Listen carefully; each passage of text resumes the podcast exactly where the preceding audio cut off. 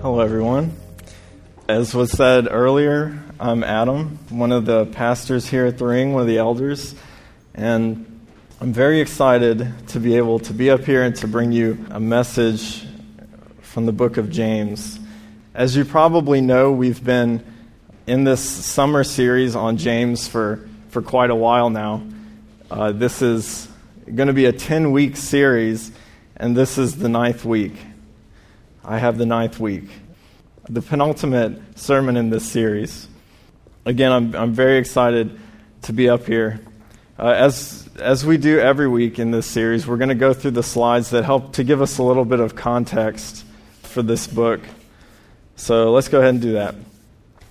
Uh, this letter was written by James, uh, known as James the Just. He's the leader of the Jerusalem church, and he was the brother of Jesus.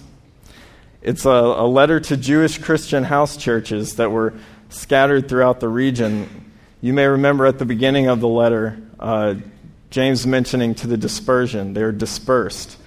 So that's, that's what the letter is.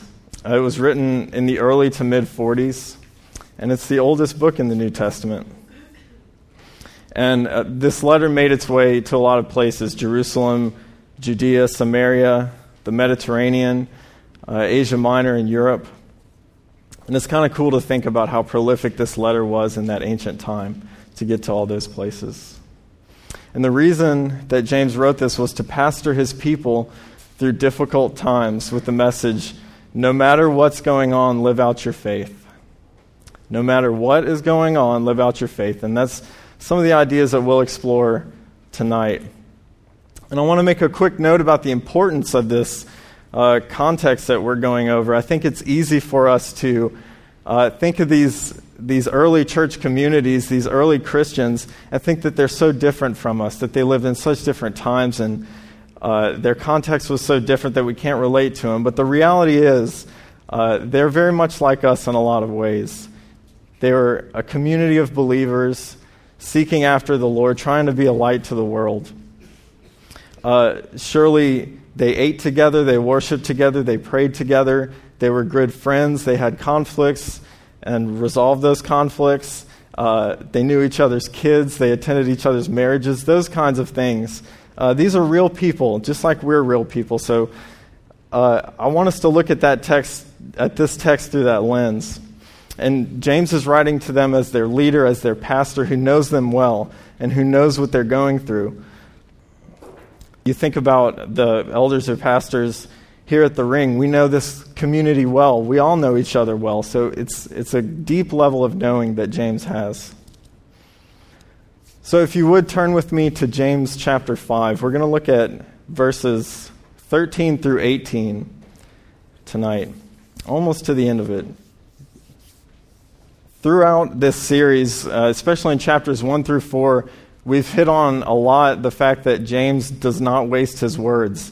He's kind of uh, giving some very practical, very direct, very sharp edged or harsh teachings, we could even say, but he's doing it in love. Uh, but, but we know that uh, he's a very direct writer in this letter. And then we get to chapter 5, which we looked at last week, and you see he starts the chapter with a warning to the rich, which is a warning to the oppressors of the people he's writing to. He's caring for them, he's comforting them in this way. Chapter 5, he switches gears a bit and he starts to care for the people through his letter. And then there's another section on how to be patient in suffering. So again, he's encouraging them in these things. Then we get to the passage we're going to look at tonight. It's even more care focused than the rest of chapter 5. He's talking about mutual care of the community by the community. So we kind of have to read James maybe a little differently here uh, because he's not, he's not as direct and he's not as sharp edged as he was leading up to this. So I'll go ahead and, and read the whole passage. Verse 13 Is anyone among you suffering? Let him pray. Is anyone cheerful? Let him sing praise. Is anyone among you sick? Let him call for the elders of the church and let them pray over him, anointing him with oil in the name of the Lord. And the prayer of faith will save the one who is sick, and the Lord will raise him up. And if he has committed sins, he will be forgiven. Therefore, confess your sins to one another and pray for one another, that you may be healed. The prayer of a, the prayer of a righteous person has great power as it is working. Elijah prayed fervently that it might not rain, and for three years and six months it did not rain on the earth. Then he prayed again, and heaven gave rain, and the earth bore its fruit. So we see here prayer is an obvious theme, and that's what we're going to be talking tonight. He mentions prayer in every single verse. Uh, and so as we approach this, I think it's useful for us to bring to mind our prayer lives, bring to mind how we understand prayer, what we believe about it, what are our prayer practices and disciplines, and allow this text to kind of filter them uh, as we see what the Lord might have for us regarding prayer. So, as we go through it, we're going to pull out four, uh, four elements of the praying community. There are going to be four big ideas here. So, let's, let's begin to walk through it. Verses 13 and 14. Is anyone among you suffering? Let him pray. Is anyone cheerful? Let him sing praise. Immediately, James mentions suffering, and he's doing this in a pattern of rhetorical questions, and he's, he's answering them. Uh, so, suffering, obviously, a common theme in this book, as we've seen. And we know that these people are oppressed, that they're persecuted, that it's difficult. So, we know that they are suffering. This is relevant. James knows them. So, those of us in trials and in suffering, he says the answer let him pray. And then he moves on to a second category of people. Is anyone cheerful? The answer is let him sing praise. And that word cheerful can be translated in a few different ways cheerful, merry, very similar, but also the idea of taking up courage. Are you of good courage? Are you able to take up courage? Are you can you be enthusiastic? Kind of, are things going okay enough for you to take up courage? That, that sort of thing. And his solution there, his command, let him sing praise. Sing praise being the word, uh, the Greek word that is translated sing psalms. So, in a nutshell, James is saying, Is anyone cheerful? Let him pray also. In verse 14, he moves to a third category of people. Is anyone is any among you sick? That word sick can mean a number of things, just like many words. Uh, sick, weakened, down, uh, powerless. It's a more holistic idea there. And what is his solution? Is any among you sick? Let him call for the elders of the church and let them pray over him, anointing him with oil in the name of the Lord. So his solution, again, is prayer. And in this case, the powerless, the weak, the sick person, James is acknowledging that they're probably so deep in that state that they, they can't uh, pray for themselves or go to the Lord themselves as they normally would. So his solution is call for the spiritually mature among you, and they will intercede for you. So again, prayer is the answer. And he goes on to say, Anoint him with oil in the name of the Lord. It's important to note that anointing with oil, that's not where the power of this verse comes from. Uh, note that it says oil in the name of the Lord. The power is in the prayer, the power is from God. The oil is, was a significant part of their culture, and it's a symbol of healing, it's a symbol of care and comfort. So the power is not in the oil. James isn't telling these elders that are gathering around this person to uh, prepare some magical spell or some superstitious weirdness. Uh, it is a symbol that meant something to their culture. So we see James presenting uh, Is anyone among you suffering? Is anyone cheerful? Is anyone among you sick? What is he trying to do? Why does he present these three states of being? James is giving a comprehensive look at how everyone in their community is doing. Is anyone among you suffering? Who is walking through a trial right now? Suffering currently. You're in the trenches. The answer is to pray. Is anyone doing okay? Maybe you're on the, the outside of a trial and things went well. You abided through it. You must also pray. Is anyone among you sick? Are you so powerless? Have you lost a battle? Have you lost a spiritual battle? Have you lost a physical battle? Are you ailing physically? Uh, are circumstances just crushing you? Has something wounded you deeply emotionally? Emotionally, it could be many things. But the fact is, this person is powerless. The answer still is to pray. Prayer is the answer, even if you must call other people to intercede for you. So he gives us those three spiritual states, and what we can understand from that is our first big point of the night pray in all circumstances. James, he starts, you know, it's interesting that he puts this stuff about prayer and care for each other at the end of the letter. I think that's significant. And then he starts that section with the fact that you always need to pray, no matter what circumstance you're in. Keep that lifeline to God, cultivate that prayer life. I don't think it's a, a huge leap to apply this to us and our body. How easy is it for us when we're suffering, albeit in a different way than these people maybe, but when we're suffering, how easy is it for us to take trials in our own strength and not to reflexively go to God with it, to filter our thoughts and our ideas through Him? It's easy for us not to invite Him in when we're in trials. And if we're cheerful, if things are going well, how easy is it f- to forget God and not invite Him in? Because things are going well, we don't need Him.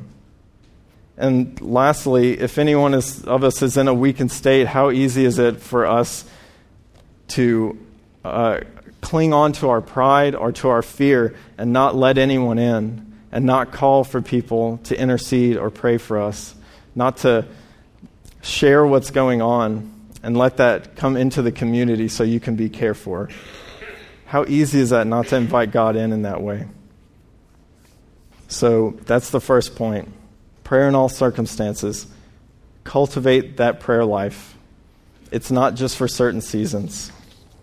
So moving on to verse 15 for our second point. And the prayer of faith will save the one who is sick, and the Lord will raise him up and if he has committed sins, he will be forgiven.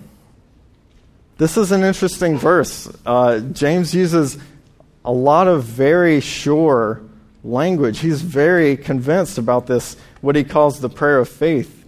He says, The prayer of faith will save the one who is sick, and the Lord will raise him up.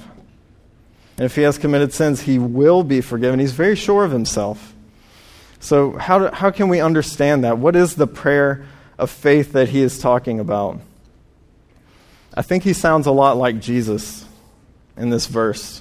We think about Jesus in different parts of his ministry. In Mark 11, where Jesus says, and we won't, we won't turn there, but in Mark 11, where he says, Therefore I tell you, whatever you ask in prayer, believe that you have received it, and it will be yours. It will be yours. He's sure of himself as well. And in John 14, where he says, Whatever you ask in my name, this I will do.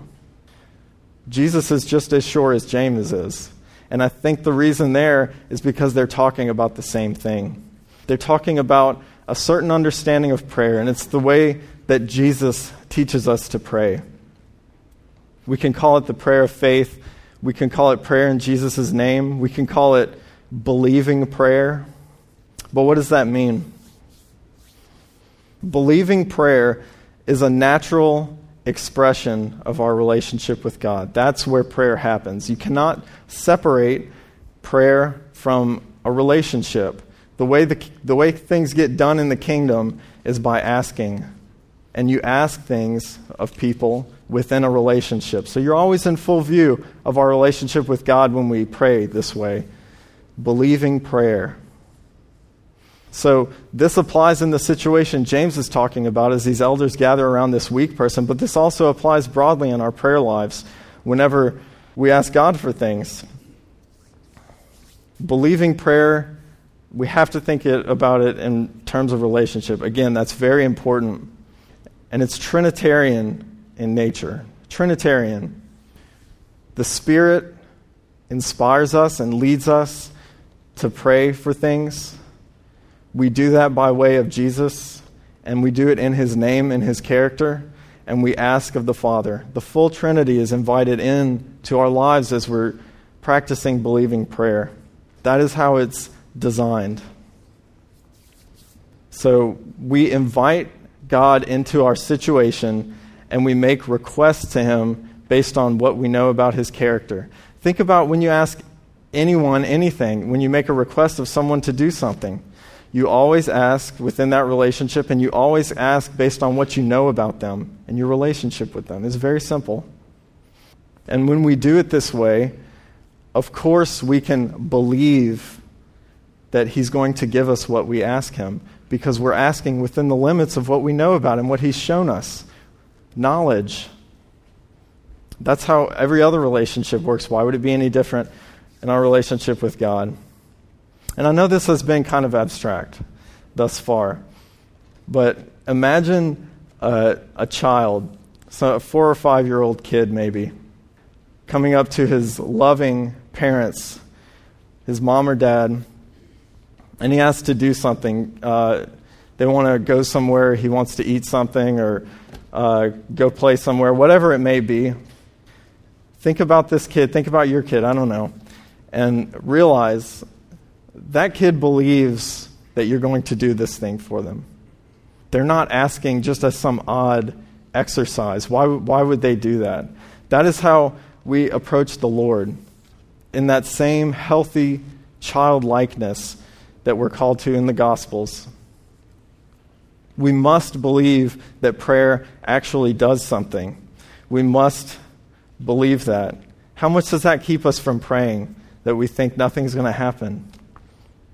Again, Jesus says, Believe that you have received it and it will be yours. That changes the way we ask Him things. Again, it's Trinitarian, it happens in relationship. It's a holistic thing, it's not random or arbitrary. So we make our requests to Him and we trust in His answer.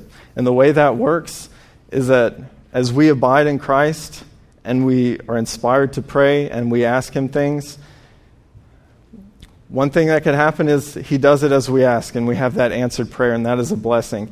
The other option is that God answers in a different way.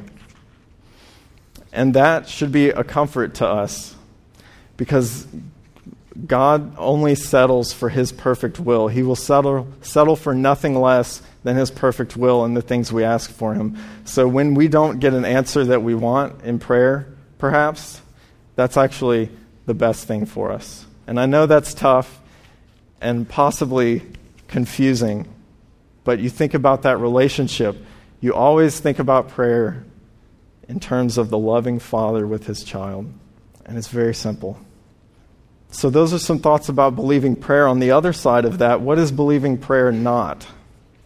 Believing prayer is not something we ask out of obligation or because we just feel like we're supposed to it's so easy for us to pray because of some outside force, whether that's in our minds or outside of us, uh, trying to tell us that maybe we should pray this many times a day or, or have this discipline where it's forced upon us. And that's not what a loving relationship looks like, where you ask someone something. Uh, a quick illustration I have a, a five year old nephew, and let's say, let's say I'm, I'm with him and he wants to go play outside. And he has to put his shoes on he asks me to help him tie his shoe. Sure, of course. So I help him to tie his shoe. Now, one of two things can happen. He can, immediately when I'm done tying his shoe, get up and expect us both to run out the door and go play outside. And as he's running, someone else in the house, I, I, don't know who, but someone else in the house says, Anthony, his name is Anthony, says, Anthony, tell Uncle Adam thank you for helping you tie your shoe. And then, as he's in that full speed sprint outside, he looks back and mumbles thank you, and he's, but he's full speed ahead. Now, another thing that can happen is when I'm done tying his shoe, he can take a moment and stop and look me in the eye and tell me thank you. And then we both go outside. Or, you know, in his five year old mind, however he wants to display gratitude, uh, who knows? But he could take that moment and show his gratitude. Now, what's the difference there? One, it was impressed upon him from the outside. It was unthinking on his part. I'm not saying it doesn't mean anything, believe me. But in the other situation, it's a natural expression of relationship. It's a recognize, he recognizes my love and commitment to him, and then he gives that right back. And it happens in relationship. Do you see how that can be different for the one receiving the gratitude? And in this illustration, for God, based on how we approach prayer. It's just not how relationships work when we do things, when we pray by obligation or superstition or because we merely feel like we're supposed to, or out of guilt, or we just lift up a quick one sentence prayer because we want to tell someone we're praying for them or something. There's something weird, there's something, there's something odd about that approach to things. And again, I'm not saying uh, God doesn't hear earnest prayers because, of course, He hears earnest prayers. But we bring in, we invite in the whole Trinity. We invite in the full context of relationship when we pray in this way, when we ask God things. We're completely mindful of His character, and we ask based on what we believe He would want because His will is perfect. His character is perfect. Jesus has set the perfect example for us. So that is how we ask for things. It's deep and it's relational, and it's a believing kind of prayer. That way, it's easy for us to believe. We don't have to ascend to some level of faith to ask these things. It's natural. Go with what you know about Him. That's the prayer of faith. That's believing prayer. It's a natural expression of relationship. And this, this is what James is talking about. The Spirit inspires that person who is weak and powerless to call for the elders to pray for them the Spirit inspires the elders to obey that. The Spirit inspires the elders to, do, to check in with that person spiritually. A lot is implied here about their relationship, as, you'll, as we'll see in the next few verses. But this is, this is how James and Jesus, and this is how we can be so sure about our prayers when we truly believe and we ask in His name. That's what Jesus is talking about when He says, Ask in my name, with my character. Ask the things that He would want to do because those are the best things. So that's our second point for tonight is believing prayer. That's what James is getting at with them. Continuing on, uh, the first half of verse 16. Therefore, confess your sins to one another and pray for one another, that you may be healed. Confession. It's implied in the last verse. Some of the language James is using, it's clear that these elders are checking in spiritually at a deep level with this person that is called for them. And then he reiterates confess to each other and pray for one another. Confession is an essential element of the Christian community. And note that James is talking about a certain kind of confession here. He's talking about horizontal confession, Christian to Christian. Though, of course, that doesn't discount a more vertical Christian to God confession, but he's talking about that extra step where we confess things to our fellow believer. And I really believe that the mechanics and, and all that of confession really deserve their own sermon. But I want to hit on a few points that I think are useful to us and that James is getting across about confession. What do we know about sin in this sense? sin issues, they want us to be in isolation. They want us to withdraw from the community. Confession helps us to bring that to light. And it helps us to resist that isolation. I think we've all been in those seasons where we're dealing with a sin issue, we're struggling. And we know that that issue wants, just wants us to compartmentalize it, and it's saying, I know I'm personifying a sin issue a lot here, but it's saying, you know, keep me in your life. You can still live a good life, but keep me over here, compartmentalize me here, and I'll be fine over here. Just live your life. But don't let anyone in here. This is mine and yours. This is just for you. And that's what that's how sin withdraws us from community and it prevents us from going as deep as we can go with people. And it prevents people from praying for us in the ways they really wish to pray for us. So again, confession relinquishes us of that. It brings those sins to light. Holding on to sins and letting them fester like that, it puts miles on our soul that God wants to heal. Look, in the verse it says, and confess your sins to one another and pray for one another that you may be healed. I'm sure many of us have experienced the lifting of a burden when you confess something to someone.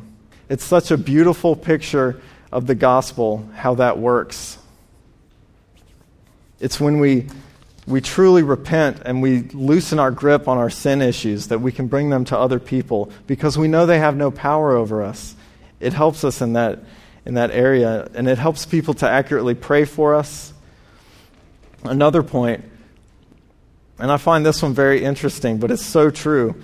Confession helps us to truly despise our sin. We know how important it is to we know how important it is for us not to enjoy the fact that we deal with sin issues. Uh, to be angry, not to be angry, but to hate our sin, really. It's a strong word, but it's true. And there are a few times when you'll despise your sin more than when you're telling someone about it. And that is healthy, and God uses that. And He, he redeems things, and He tells you, and He reminds you that everything's going to be okay. Uh, we have to take steps of faith in this area.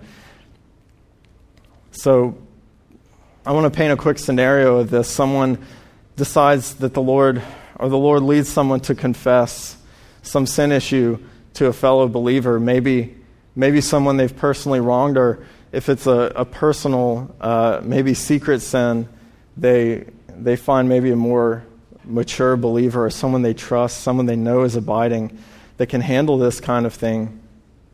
And they, they spill their guts to the, to the amount of detail that is appropriate. And the person being confessed to what are they going to do? There's no fear there, there's no condemnation there, there's no judgment when handled well. Uh, they encourage the person that's confessing, speak truth to them, remind them who they are, remind them that that sin no longer has any power over them. They pray for them in the moment and ongoing, and it brings accountability. We're all in process, and we're all learning to be both of these roles better confessing sin and being confessed to. We have to take steps of faith in this area. It's a beautiful picture of the gospel, and again, it's, there's such power in it. So much that James would use the words that you may be healed. Confess to each other that you may be healed. So that's the third big idea from this passage is confession. And so far we've seen that we must pray in all circumstances, that we must pray with believing prayer in Jesus' name, and then we must confess to each other. We'll pull one more thing out of verse 16, the second half of verse 16, onto the end of this passage in 18. 16 says, The prayer of a righteous person has great power as it is working. Elijah was a man with a nature like ours, and he prayed fervently that it might not rain. And for three years and six months it did not rain on the earth. Then he prayed again, and heaven gave rain, and the earth bore its fruit. So here James is making another reference to an Old Testament hero. Just like we saw last week where he referenced Job, he's referencing Elijah here, obviously, to show what's possible with prayer, the power of prayer. And you really have to get in the minds of these people reading this letter. I have to think that they're reading this and, okay, you know, pray in all circumstances and we'll confess to each other and all this stuff. And then, okay, we can do this, we can pray. But Elijah, are we going to have the prayer power that Elijah had, really causing this drought and then causing it to rain again? Is that really something that's available to us? Why is James doing that? Why is James pulling, pulling those things together? The answer is, is in verse 16 at the end. The prayer of a righteous person has great power as it is working. What do these groups of believers that James is writing to and Elijah have in common? Righteousness. Righteousness is the key to power in prayer. That is our fourth point. He reminds them of their righteousness. And I believe he's saying, don't forget who you are. Don't forget who you are. You're made righteous by the work of Christ. Because of Jesus, we have right standing with God, and the abiding life has been made available to us, and we have His Holy Spirit, and we can live life for Him and with Him completely. Uh, it's available to us. The prayer of a righteous person is of great power as it is working. That's an interesting verse in itself, translation wise. Isn't it kind of a weird phrase as it is working to talk about prayer? A more literal translation of this, which needs explanation, I think, is the prayer of a righteous person is of great power when energized. Energized. Our prayers are energized. What does that mean? saying that something is energized, doesn't that imply an energizer? The energizer of our prayers is the Holy Spirit. And it's the whole Trinity that we invite into our prayer lives when we pray in Jesus' name, when we do, when we pray in the way that Jesus has instructed us to. So our prayers are energized. That's where they get their power from. We are made righteous by the work of Christ. His life, death, and resurrection have made a way for us to God. And now we get to live a new life. So we live that life and we seek the kingdom first. And all the power of believing prayer is made available to us as a natural expression of that relationship with Him. As we grow more and more, we understand more and more. This is our identity now. It's our identity that gives us that power in prayer, that righteousness that gives us the power in prayer. So, those are our, our four points. We must pray in all circumstances. We must pray with believing prayer in the context of our relationship with the Lord. We confess our sins to each other and pray for each other. And we do all this by the power of the righteousness that Christ has won for us, and we never forget who we are. So, James is writing to these people, again, talking about believing something. James wouldn't put this in this letter if he didn't believe they could do it. He's saying you can be the kind of people that practice these things. You can be the kind of people with vibrant prayer lives giving everything to the Lord and walking in power with it as He leads you. And He's saying the same thing to us. Again, we're not very different from this community. So if we can become those individuals, then we can become a community that practices these things together. We can become a community of prayerful love, all for the glory of God. And Jesus has made it all possible for us. These four things reveal a community whose members mutually care for each other, all led by the Lord. Mutual care. I think that's an amazing idea for us. And I think in a lot of ways we're great at that. In a lot of ways we're growing at that. But do you see, it takes so much pressure off of us when all we do is keep our eyes on our shepherd and we follow the Lord. We'll be caring for people well. If we're steady and if we're faithful in our prayer lives, then the follow ups for that, the checking in and the actual living life with people and doing things for them, that of course will happen because we are praying for them and God is leading us. And it's a natural expression of that. Imagine the church communities that James is writing to and all that they were dealing with. We've covered so many things that they were dealing with, whether it's uh, being dragged to jail violently and unjustly, or having their wages withheld. Um, they were very poor. Surely some of them were being martyred. It's not a pretty picture. And yet they still prioritized prayer and they cared for each other well. The early church thrived in this way. And look at all that they were dealing with. I can't help but imagine James there. And, you know, we've talked about how fervent he was in his prayer, just seeking the Lord and praying for them and saying, Lord, help them to get these few things right, help them to care for each other.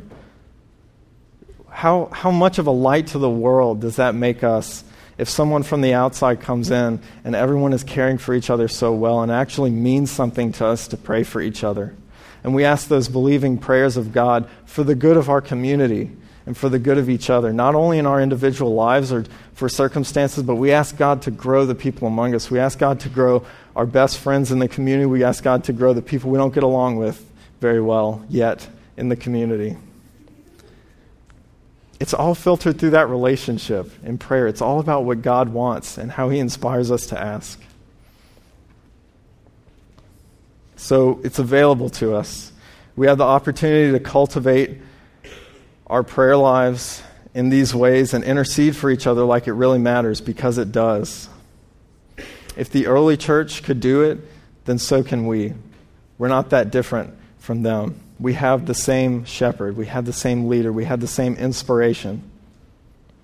It's possible for us as well. And again, I think we're there in a lot of ways, and in a lot of ways we can grow. So I pray that this is challenging to us in some ways. I, I pray that this is that we're thinking about caring for each other, caring for our community groups, for the ministry teams we're on, just everyone in this room as a community, then that makes us such a light to the world, a light to this city. So let's care for each other well. Let's pursue these things. That is living out our faith. So as we pursue the Lord and pursue what we've talked about, we can have confidence that He'll lead us every step of the way and grow us. And we take steps of faith, trust each other, and really go to bat for each other in prayer. All with the leadership of Jesus in full view of our relationship with Him and what He's done for us. I'll close us in prayer. Father, I thank you for this time that we've gotten to spend together and go through your word, Lord. We acknowledge that we need your help with this so badly, Lord. We are all works in progress. And I, I just thank you that you're, you're growing each of us, God, that you're, that you're making these opportunities available, Lord, and that you've given us a plan for prayer. You've taught us how to do it, God, and that you're going to help us walk out every bit of it. I thank you that you're good and that you're perfect and that you wish to help us, Lord, that you love us so much that you want to lead us every step of the way, God. We thank you most of all for your Son and his defeat of death that has opened a way for us, Lord, given us righteousness. We're so thankful, Lord. It's in Jesus' name I ask these things. Amen. Appreciate your attention tonight. We're going to sing two songs. The first, I would like us to focus more individually. Think about your own life with the Lord lift, lift some things up to Him. And the second song is more of a community focus. Let's sing it over the community, the community of prayerful love and mutual care that we are and that He is making us into. We're going to have a few moments just to reflect, and then the band's going to lead us.